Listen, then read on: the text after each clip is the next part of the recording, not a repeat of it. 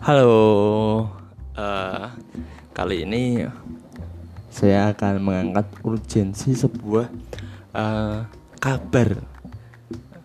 Biasakanlah untuk uh, tidak berasumsi bahwa orang-orang itu tahu apa yang Anda lakukan tanpa Anda memberitahukan apa yang Anda lakukan. Berikanlah kabar agar yang berhubungan atau keluarga, saudara, Orang-orang yang dekat dengan Anda itu tahu apa yang terjadi. No news uh, tidak sama dengan dengan good news. Salah satu kebiasaan buruk di Indonesia uh, hilangkanlah yaitu kebiasaan berasumsi. Jadi hampir semua orang di Indonesia pernah mengalami atau melakukan ini baik dari tingkat anak-anak sekolah sampai tingkat kerja. Contohnya, saya akan menyampaikan uh, tiga kasus yang sering dialami.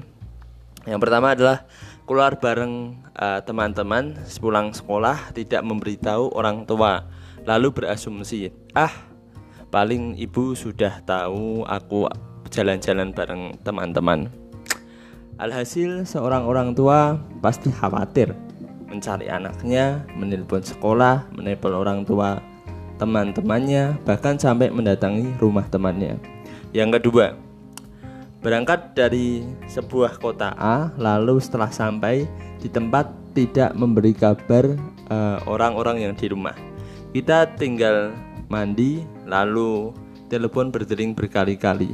Ketika kita uh, tiba-tiba telepon berdering berulang kali. Ternyata telepon dari orang tua orang-orang yang di rumah mereka khawatir tentang keberadaan kita dengan tidak diangkatnya telepon tersebut malah membuat eh, orang-orang yang di rumah itu semakin khawatir dengan keadaan kita. Yang ketiga, uh, teman kerja meminta bantuan untuk mengerjakan tugas A. Tugas itu selesai kita kerjakan, kita serahkan ke teman kita. Selanjutnya tidak ada kabar dari teman tersebut. Kita jadi khawatir kan ya dan menebak-nebak apakah yang saya kerjakan ini benar atau sebenarnya ada revisinya atau salah. Nah, tiga tadi adalah contoh kasus yang biasa terjadi di kehidupan kita. Bayangkan perbedaannya jika kita bisa mengabarkan di kasus yang pertama ya. Bu, aku nanti jalan-jalan dulu atau ayah aku udah sampai di kos atau uh, bro kerja kerjaan kemarin sudah bisa jalan dan disetujui klien. Orang tua teman kita tidak punya perasaan khawatir dan pikiran negatif tentunya. Tentunya seperti kasus yang terakhir kita akan tenang karena klien sudah menerima pekerjaan kita. Seorang teman yang bekerja di uh, luar negeri pernah bercerita kalau dia dimarahi atasannya karena tidak memberikan kabar tentang status pekerjaannya. Sang atasan khawatir karena ya, seharian tidak ada kabar. Walaupun pekerjaan itu ternyata sudah selesai, tapi sang atasan kerap uh, marah. Uh, marahnya seperti ini.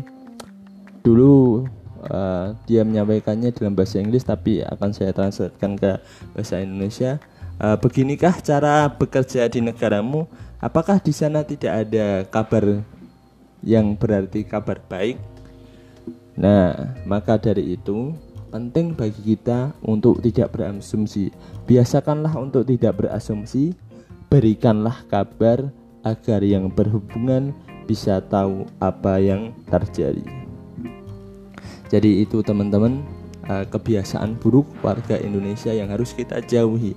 Kita bertemu lagi di podcast selanjutnya. Bye.